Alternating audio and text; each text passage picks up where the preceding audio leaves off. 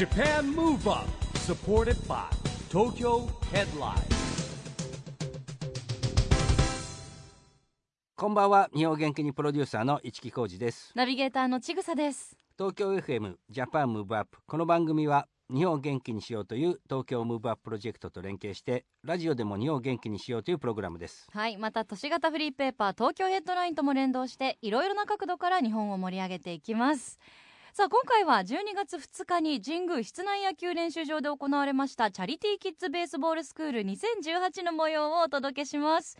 去年もこの模様を放送したんですけれども市木さんチャリティーキッズベースボールスクールというのは、これはですね、はい。あの僕とですね、えー今監督やってます工藤公康さんと一緒に始めたんですけれども1994年にスタートしたんですよ、うん。なんと今年で25年目、はい、もうね四半世紀ですよ。すごいですね、うん。まあね出会い触れ合い実践っていうのをテーマに始めたんですけれどももともとこの野球教室が元になって今いろんな学校にで夢の課外授業っていうのが始まったんですね。うん。でまあ子どもたちにですねプロ野球選手が直接指導するんですけれども、まあ、今回もですね工藤監督のほかに、えー巨人ヤクルトソフトバンクホークスの選手が、えー全部でですね工藤監督入れて10選手参加してくれまして、うん。結構贅沢な野球教室なんですよ。うんもう手取り足取り教えてくれるんでね。そうなんですね。残念ながら私は今回も参加ができなかったんですけれども、えーしっかりと一木さんにレポートしていただきましたので、聞いていただきたいと思います。まずはベースボールスクールの模様からお聞きください。 Japan Move Up supported by Tokyo Headline。この番組は東京ヘッドラインの提供でお送りします。Japan Move Up おはようございます。えーと、ここにいる野球選手の皆さんにですね、えー、基本大切さっていうのを教えて、えーもらってください。ね、えーみんなこれから、えーみんなと一緒に短い時間ですけど、おー楽しく、えー野球教室やりたいと思いますので、よろしくお願いします。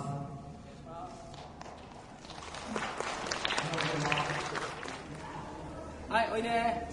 はい、バット一本ずつ。大きいのでもいいですね。大きい人は大きいの。小さい人は小さい方でもいいですよ。バット一本ずつ持ってってください。はい。自分の身長に見合ったバットにしてくださいね。みんなもキャッチボールやって、わかるけど、なかなか難しい。ね。あの、ボールを投げるときに大事なのっていうのは、えっと、野球でいうと、トップの位置。あの、ここに置いておけば、いつでも投げられますよっていう位置がトップの位置なんだけど、ここからしっかり腕が触れないといけないので、前で腕を、バットを持っていると、これが前に触れてるか、こうなったり、ね、見ててね。これが早く触れると、ボールを投げてもね、うまく投げれるようになります。この練習をしてもらいます。あの形としては、形としては、しっかりまっすぐ足をこうやって広げてください。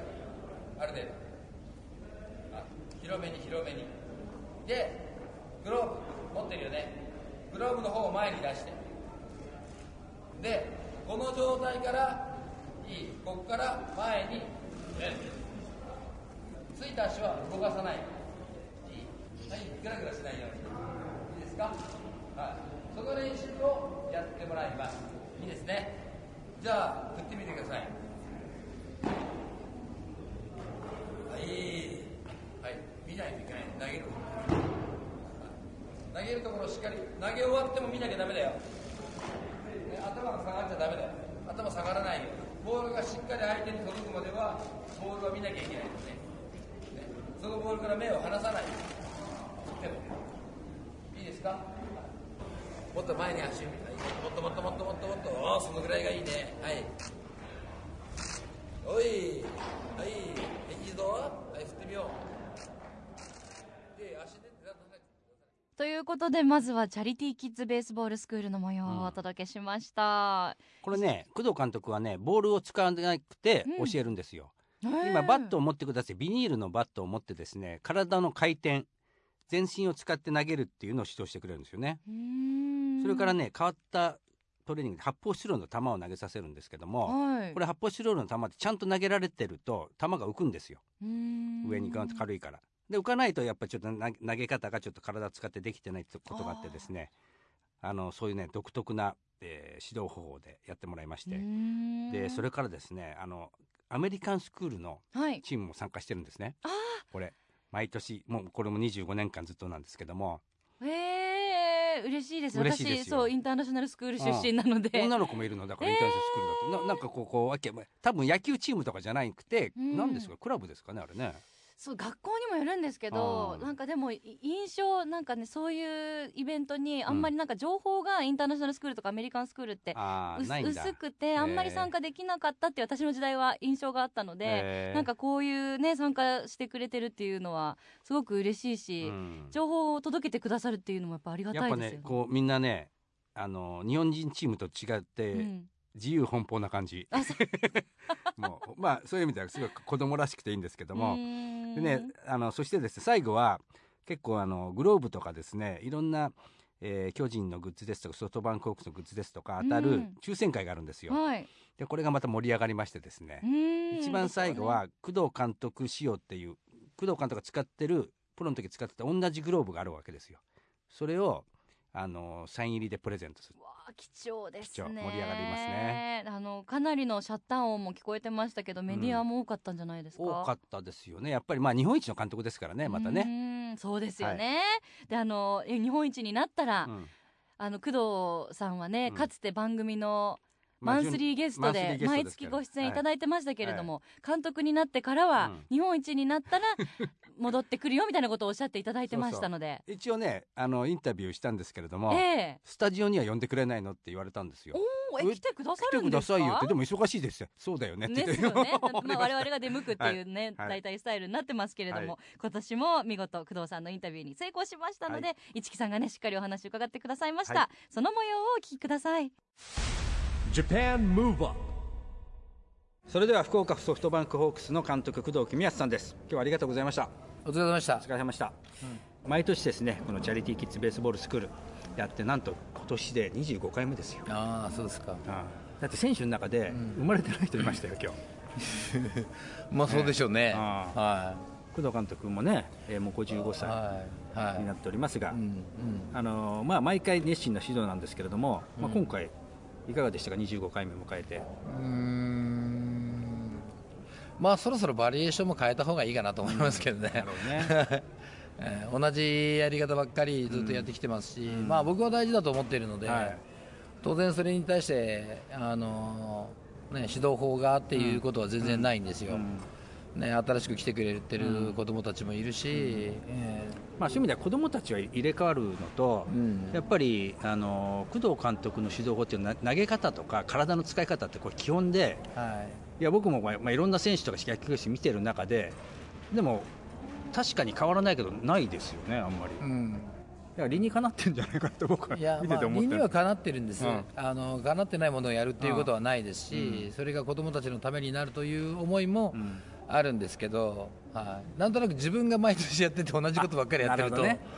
俺に自分自身に進歩がないのかなみたいなところがあるわけですよ。なるほど、はい、だそれを考えるともうちょっとこう自分、まあ、時間がそんなに長くはないんですけど、もうちょっとオリジナリティをどこかでこうプラスアルファして作ってもいいのかなってちょっとずつ考え始めてるんですが、でも最終的に子どもたちに教えるのに一番いい方法は何かって考えたら、また来年も同じかもしれないですね。うんまあ、だからそうすると指導はそうなんだけどなんかこう用具が進化していったりしないですかね、うん。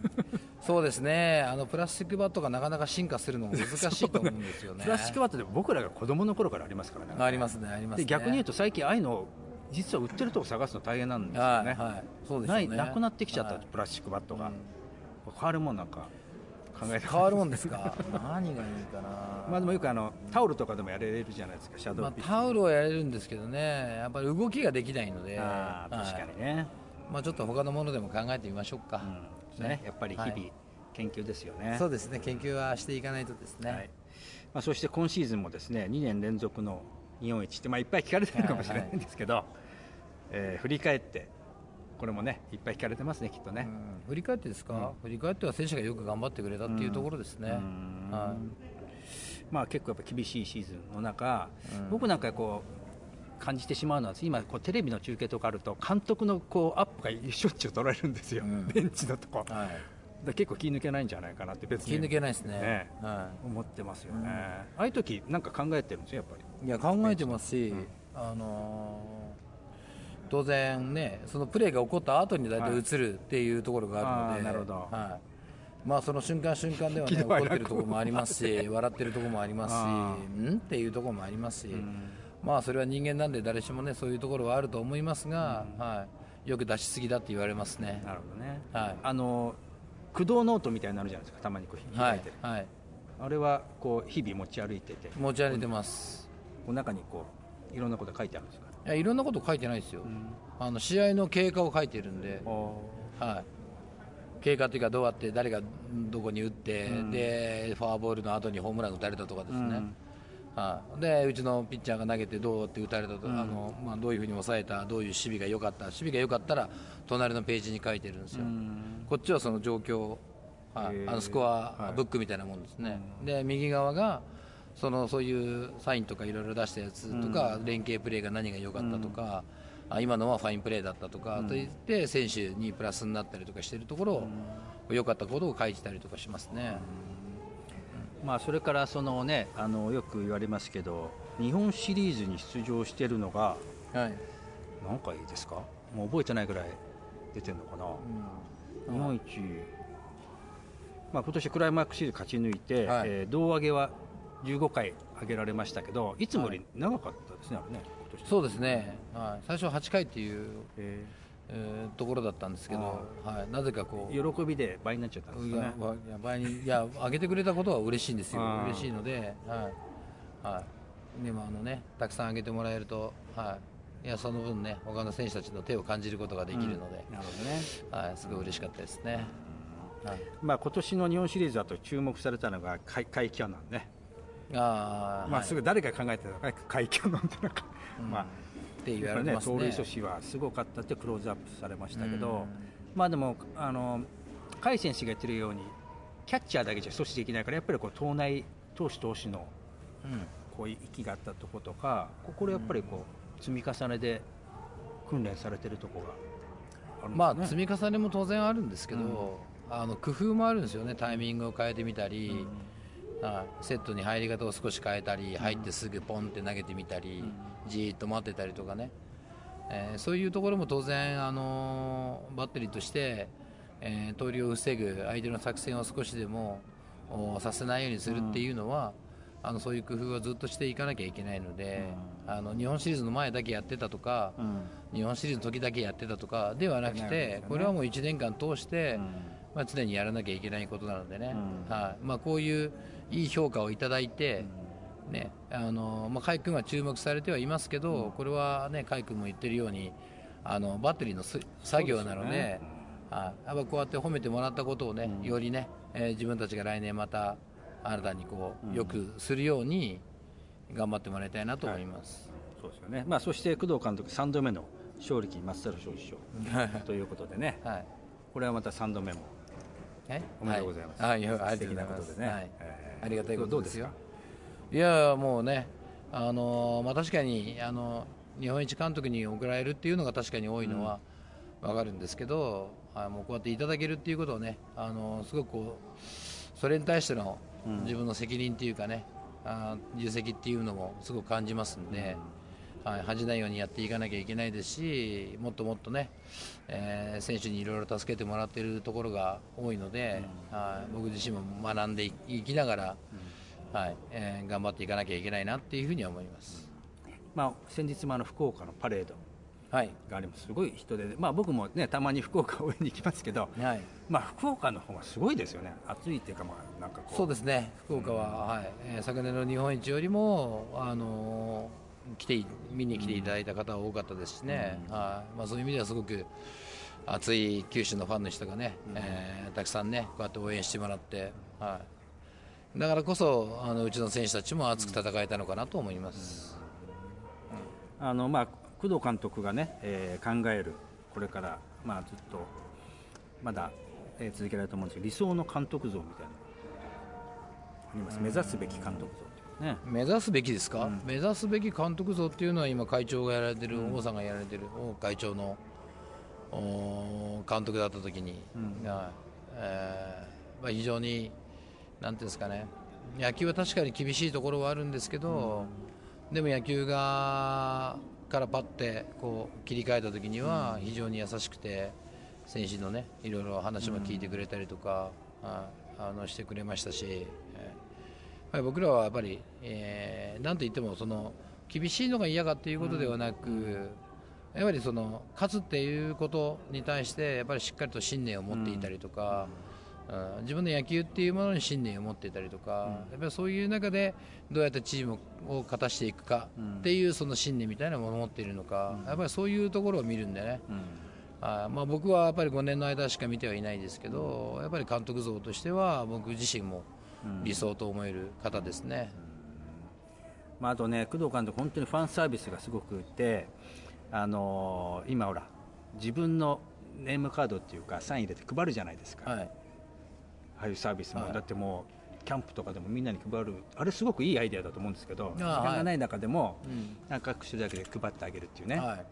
これ相当書くわけでしょ？まあ、もうどれ 5000, どれぐらい？5000枚から7000枚5000枚からね7000枚、はい。で大体やっぱき配り。キャンプって大ね体配っちゃいますね。えーまあソフトバンクのキャンプはまたねいっぱい人来ますからね楽しくて、うーんありがとうございまねす、あの本当に、まあ、選手たちの練習は練習として外がまあちょっとね楽しめるようないろんなああ そうですね。もそこもやってますすもんね。面白いんですけどはい、はい。まあ、それであの最後に工藤監督来シーズンの意気込みをお願いします、いやもう来シーズンはまずは、はい、ペナントレースで勝つということしか考えてないです、うん。はい、その先のことを考えるよりもまずはそこをみんなでね。はい。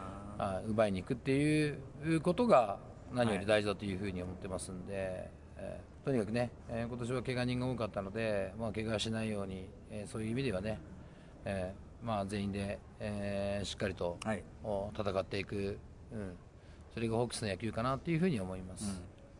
あのまあね、来年も福岡にも応援に行きますし、またですね、ぜひ来年もね、毎年ここでラジオで約束してもらっちゃってますけど、来年もぜひまたここで。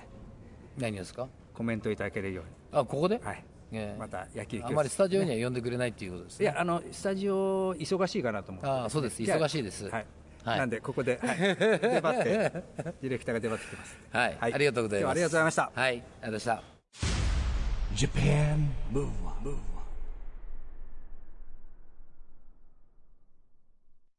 ということで今回はチャリティーキッズベースボールスクール2018の模様をお届けしました市木さん、はい工藤さんやっぱ素敵でしたねそうですね。僕ね、この野球教室は毎回司会僕なんですよ。そうですもんねやっぱお話聞いてると本当あの、シーズンのこと以外にも何に対しても一生懸命で向上心が終わりですよねやっそうですよ。ぱこうベースボールスクールに対してももっとこううんもっとよくできるんじゃないかとかうん。常に考えてくださってますもんね。そうですね。やっぱ刺激になりますね。次こそはぜひまたスタジオに。スタジオ？うん。まあでも忙しいから、やっぱり現地に行くのが一番いいと思いますよ。次。は私も現地に一緒に、まあインターナショナルスクールのね、子たあちもいますんそうですよね、なんでお供したいと思います。英語で挨拶してもらわないとはいそうしましょう、来年も楽しみですね、はいさあそれではここで毎月第2月曜発行のエンタメフリーペーパー東京ヘッドラインからのお知らせです。東京ヘッドラインのウェブサイトではウェブサイト限定のオリジナル記事が大幅に増加していますよ。最近の人気記事はファンタスティックスはファンタスティックジュニアエグザイル世代の新グループがついにデビュー。復帰戦の矢地祐介に高田延彦がまさかの断髪のすすめ。シリーズ LDH バトン夢ボリューム7片寄涼太 GENERATIONS from EXILE TRIBE。などがよく読まれていました。その他にもたくさんの記事が毎日更新されていますのでぜひ東京ヘッドラインウェブチェックしてみてください。ということで Japan Move Up お別れのお時間です。次回も元気のヒントたくさん見つけていきましょう。オリンピック・パラリンピックが開催される2020年に向けてますます日本を元気にしていきましょう。はい。 Japan Move Up お相手は一木広治とちぐさでした。それではまた来週。 Japan Move Up supported by Tokyo Headline この番組は東京ヘッドラインの提供でお送りしました